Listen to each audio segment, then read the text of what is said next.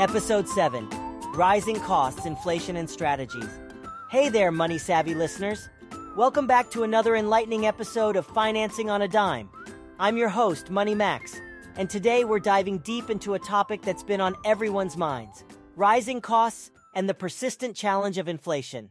It's a topic that affects us all, from college students to retirees and everything in between. So buckle up and get ready to unravel the complexities of how these increasing prices are impacting our wallets and what we can do about it. And don't forget to rate us, give us a review, and subscribe. It's like giving your financial wisdom a turbo boost. All right, let's kick things off by tackling the undeniable truth rising costs. From the interest rates on deposit accounts to the prices of everyday consumer goods, inflation is touching every corner of the economy. A recent article I came across highlighted how the Consumer Price Index, CPI, showed a 0.1% bump in the inflation rate from the previous month, resulting in a hefty 5.0% increase from the same time last year. That's not small change. So, what does this mean for the average Joe? Well, it's hitting hard. An April report from PIMS.com and Lending Club revealed that a whopping 60% of U.S. consumers are living paycheck to paycheck as of March 2023. Yep, that means most folks are stretching every dollar just to cover immediate expenses, leaving little room for saving or unexpected costs. But why is this happening?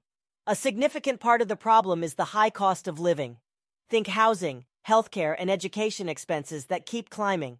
Plus, the heavy weight of debt student loans and credit card balances that many Americans are juggling, making it a real challenge to stash away those hard earned dollars. Now let's break it down by generations.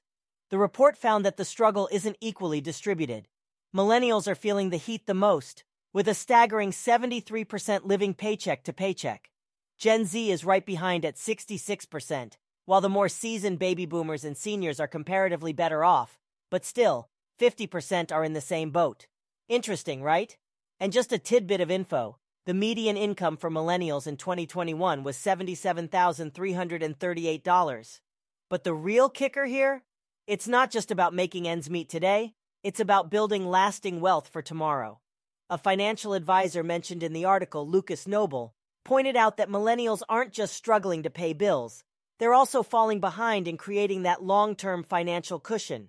The Federal Reserve's 2019 survey of consumer finances data paints a vivid picture of wealth disparities among the generations. So, what can we do to break free from this paycheck to paycheck cycle? The article lays out some solid strategies. Start with budget adjustment. Take a close look at your budget and find areas to cut back, channeling those savings into an emergency fund or savings. Then there's the emergency fund. Set up a separate emergency fund for unexpected expenses, aiming for three to six months worth of expenses. Also, debt management.